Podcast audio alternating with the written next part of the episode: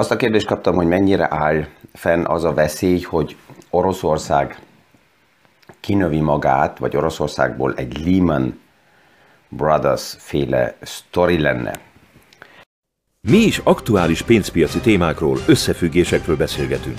Gazdaságról érthetően János Zsoltal. Üdvözlünk mindenkit a mai PFS Kávézac podcaston. Ezt azért érdekes megvilágítani, és abból a szempontból, mert ha valaki már azt mondja, hogy esetleg egy Lehman Brothers story lenne belőle, akkor a legtöbben, akik, akik 2008-ban már valamilyen formában jelen voltak, azok pénzügyi válságra gondolnak, egy krízisre, egy összeomlásra, egy crashre.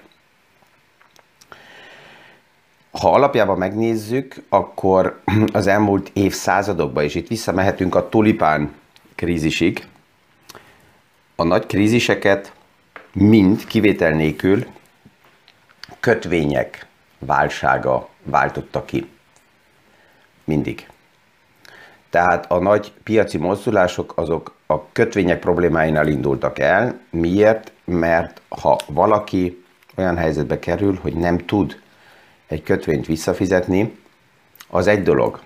De ez a kötvény a másik oldalon valakinek a mérlegében mind vagyon létezik. Jobb esetben hitel nélkül, de lehet, hogy van olyan eset, hogy az a befektetett vagyon, ami vagyonként megjelenik, az hitelként van felvéve, tehát ez azt jelenti, hogy ezt megint valakinek vissza kellene fizetni, ami valakinek megint a könyvében mint vagyon jelenik meg.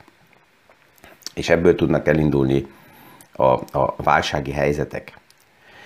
Ha ezért is a központi bankok általában a kötvénypiacokat figyelik, és az aktuális helyzetben ebbe az egész vitába a szankciókkal, és minden, ami az orosz háborúval összefüggésben, orosz-ukrán háborúval összefüggésben történik, ott, ott pont ez is egy érzékeny pont, ugye voltak olyan hangok, hogy például sokkal radikálisabban és gyorsabban ki kellett volna zárni Oroszországot minden formába, minden SWIFT és minden transzakciók rendszerekből.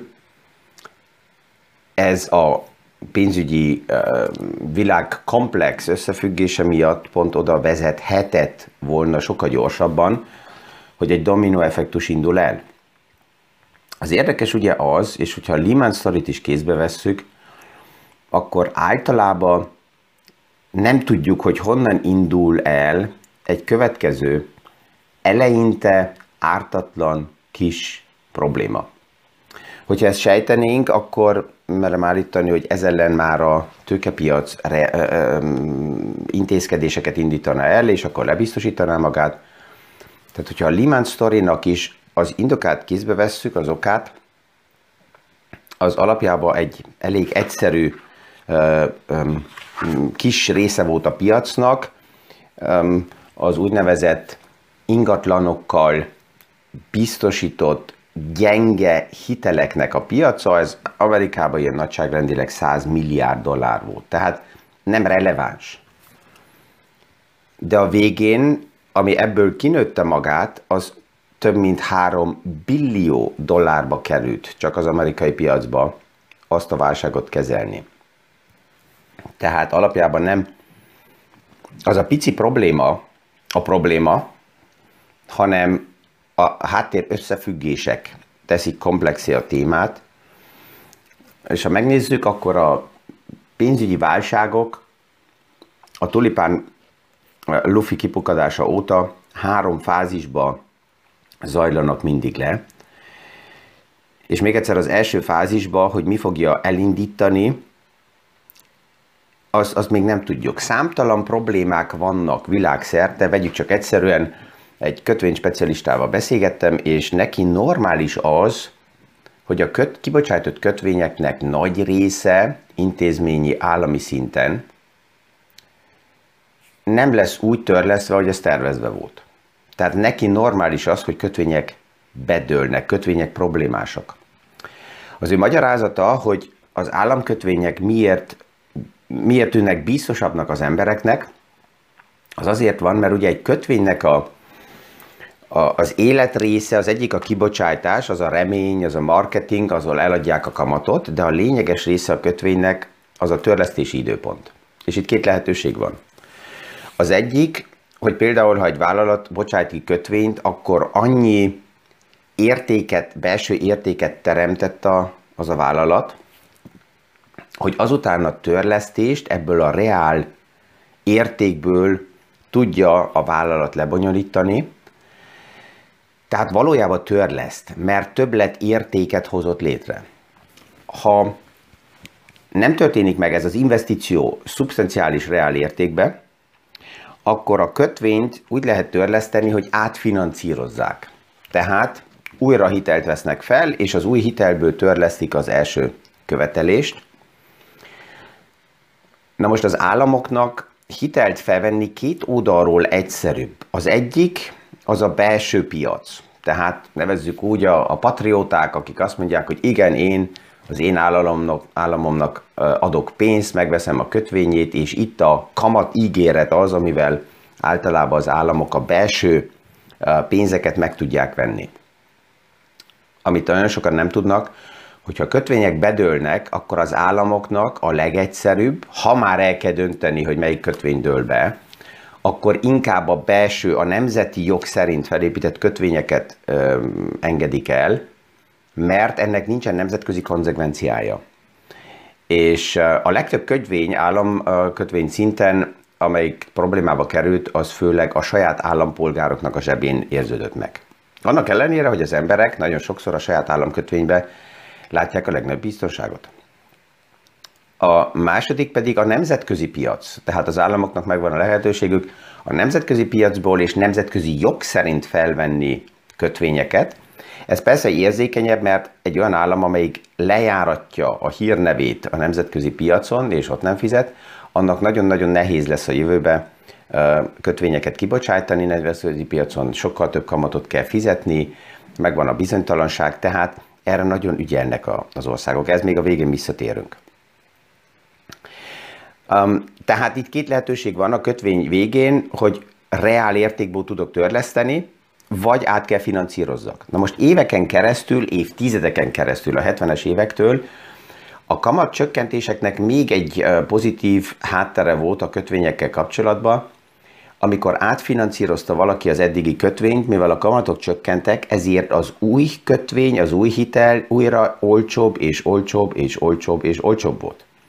Tehát, hogyha már azt nézem, hogy mennyibe kerül nekem egy kötvény a kamat oldaláról, és esetleg ha törlesztésben a legtöbben nem is gondolkoznak, mert ez mind végtörlesztés, um, akkor a, a hitelek átfinanszírozása 40 éven keresztül egyre egyszerűbb volt, mert ha ugyanaz volt a bonitásom, nem változott meg semmi, akkor a következő hitel, amit felvettem, az mindig kedvezőbb volt. És ez most historikusan fordul. Tehát pillanatnyilag abban a helyzetbe kerülnünk bele, hogy nagyon sok lejáró kötvényt, amit hagyományos formában országok próbálnak átfinanszírozni, vagy akár vállalatok is valamikortól, ezek elkezdenek drágábbak lenni. Ez azt jelenti, hogyha nem javult a bonitása a hitelfelvenőnek, vagy akár romlott, akkor neki ez problémákat kezd okozni a hiteleket átfinanszírozni.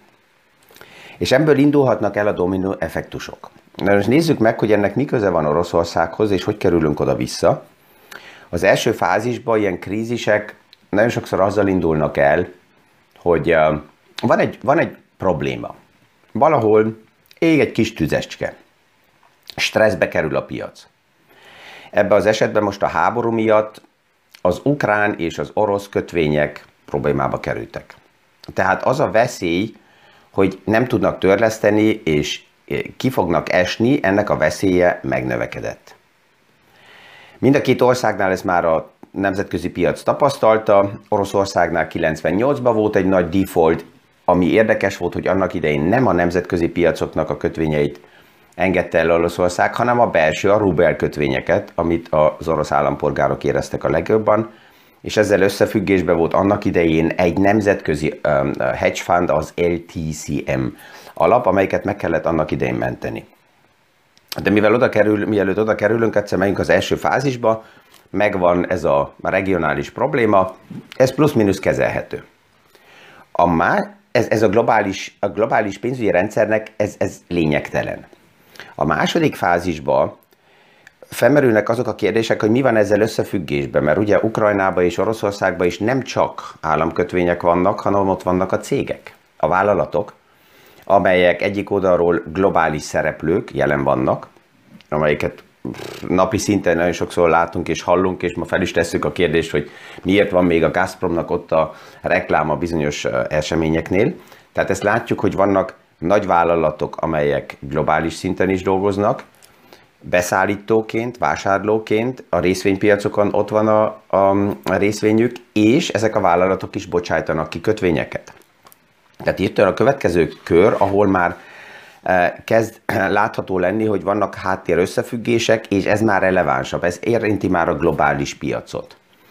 Ezért például a Swiss rendszerből azonnal teljesen kizárni Oroszországot nem lehetett, és jó volt, hogy ez nem történt meg, mert a második körbe is hamar dőlnének a releváns eszközök, és ez persze, hogy a globális rendszernek is problémát okozna. És azután, hogyha ez a, ez a kis tűz nincs kezelve, hogy jön a harmadik fázis, ez a, a globális ökonómiai, gazdasági hatása az egésznek, és itt az elmúlt napokban az IMF-nek Európára is, és a globális piacra is a számait láttuk, hogy most már kezdünk oda kerülni, hogy ez um, le, kiszámítható, hogy ha mai szinten marad az egész uh, háborúnak az eszkalációja, akkor ennek milyen kihatásai vannak direkt, indirekt a globális eseményekre, és ez így lassan-lassan szivárok bele a ja, normális emberek életéig. 2008 után igaz, hogy ugye a szabályzók felépítettek olyan biztonsági rendszereket is, ami megakadályozza azt, hogy egy kis regionális tűz nagy globális eseményé váljon, de ez mindig csak akkor működik, hogyha művelt, higgadt, összehangolt szereplők vannak a piacon, hogy megakadályozzák azt, hogy a tűz terjedjen. Pillanatnyilag van egy olyan szereplőnk, aki nagyon agresszívan mindent felrúg, és ez a, ez a biztonsági rendszer neki nem, neki nem számít. Konkrétan Putin. Tehát ő semmit nem, nem fogad el, ami az elmúlt években mind globális szori fel volt építve, és itt lesz ez a, ez a kérdés, ez a játék, hogy mennyire um, tehát az az ár, ami mögötte van, és minden ilyen krízisnek megvan az ára, ugye az előbb beszéltünk, hogy a 2008-as krízisnek az ára körülbelül 3 billió dollár volt csak Amerikába. Ez összehasonlítva az LTCM hedge fundnak 98-ban a problémája, amelyiket ugye az orosz válság váltotta ki, az csak alig 10 milliárd dollár volt.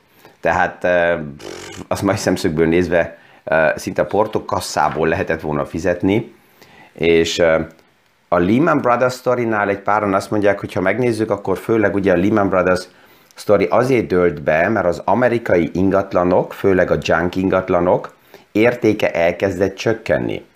És ha ma megnézzük, akkor ugyanezeknek az ingatlanoknak ma az ára sokkal magasabb 2022-ben, mint ami 2008-ban volt, vagy 2007-ben volt, mielőtt elindult volna a Lehman Brothers story.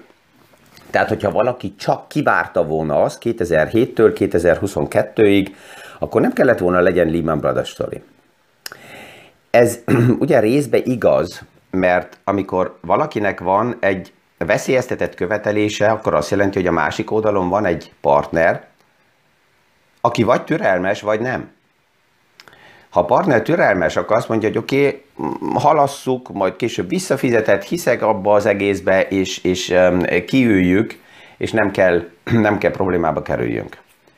De ha az a partner azt mondja, hogy nekem elegem van, én nem várok, add vissza a pénzt akkor indul el a folyamat. És ez volt ugye Lehman Brothers esetében is, ott alapjában a bankok a biztonsági rendszerrel ott voltak, és megállították volna a hullámot, de volt egy, ennek az volt a neve, hogy Bear Stearns, amelyik kvázi bosszúból Lehman Brothersnek nem akart segíteni, mert Lehman Brothers 98-ban elutasította az LTCM hedge a megmentését. És, és ezért indult ez az, a, az az egész sztori.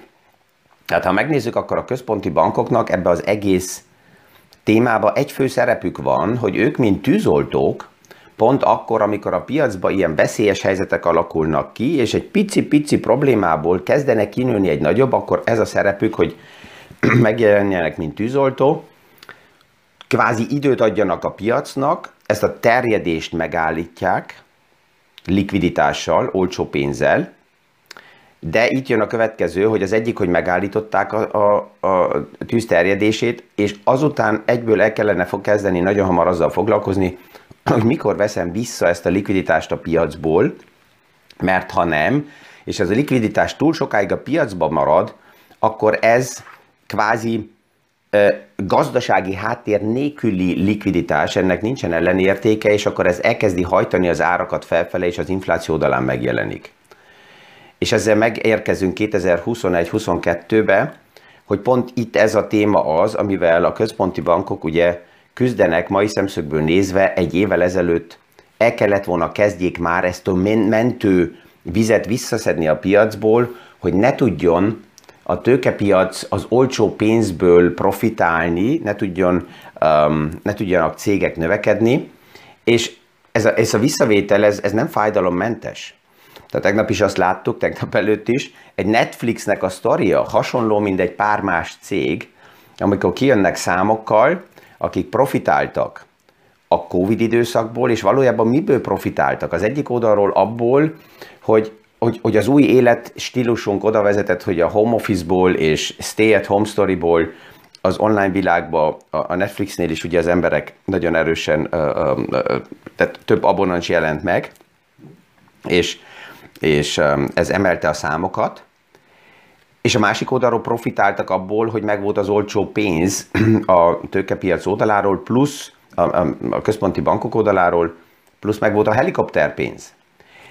És ez összetéve oda vezetett, hogy nagyon profitáltak az elmúlt két évekből, most megyünk a normalitás irányába, tehát már ezért csökkennének a számok, de pluszba még hozzájön egy háború, pluszba még hozzájön egy, egy globális válság, pluszba a konkurencia nem aludt, és kacink egyik napról a másikra egy Netflixnél is 25-30%-kal esnek az árfolyamok, csak azért, mert a menedzsment azt mondta, hogy a jövőbe azt várják el, hogy csökkenni fognak a fizető ügyfeleknek a számai.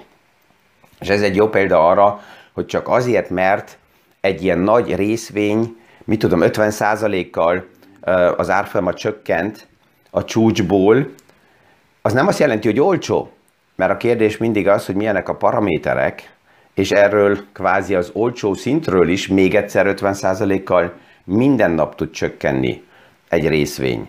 Volt a tegnap egy beszélgetés egy ügyféle, és azt mondta, hogy na, akkor most már nem történhet semmi, és erre azt kell mondjam, hogy nem, addig, amíg nem érkeztünk el a nullához, addig minden nap tud 50%-kal bármilyen érték csökkenni. És onnan majd visszakecmeregni, az persze, hogy egy, egy sokkal uh, nagyobb, um, uh, nagyobb probléma lenne. Na most az orosz sztorit, ha még egyszer még egy picit nézzük, um, ez, a, ez az olcsó pénz, ami a piacokba került, és nem csak most 2020-ban, hanem már 2008 vagy 98 óta egy picit oda vezetett, hogy beszivárgott nem csak direkt investícióként az orosz piacba, hanem indirekt is likviditás. Erről a pár, az elmúlt napokban többször beszéltünk, hogy a BRIC piacok sztoria egy nagy marketing sztori volt olyan 15 évvel ezelőtt. És ez mind arra volt felépítve, hogy mennyire fantasztikusan fognak nőni ezek a piacok, és ebben benne volt ugye lényegesen Oroszország is. Ez oda vezetett, hogy sok likviditás nem csak direkt, tehát hogyha hídat épít, mit tudom, egy Siemens, vagy egy erőművet, az, az egy dolog. De az befektetési alapokon keresztül rendelkezésre volt állítva tőke. Addig, amíg a tőke csak beáramlik egy piacba, az egy dolog, az emeli az árfolyamokat. De valamikor eljön a tőkének az az ideje, hogy a tőke azt mondja, hogy oké, okay, akkor elegem volt, most ki akarok vonulni. Ezt most egy háború és a Putin hozzáállása pluszban meggyorsítja azzal, hogy az emberek és a tőke azt mondja, hogy na, egy ilyennel nem is akarok dolgozni.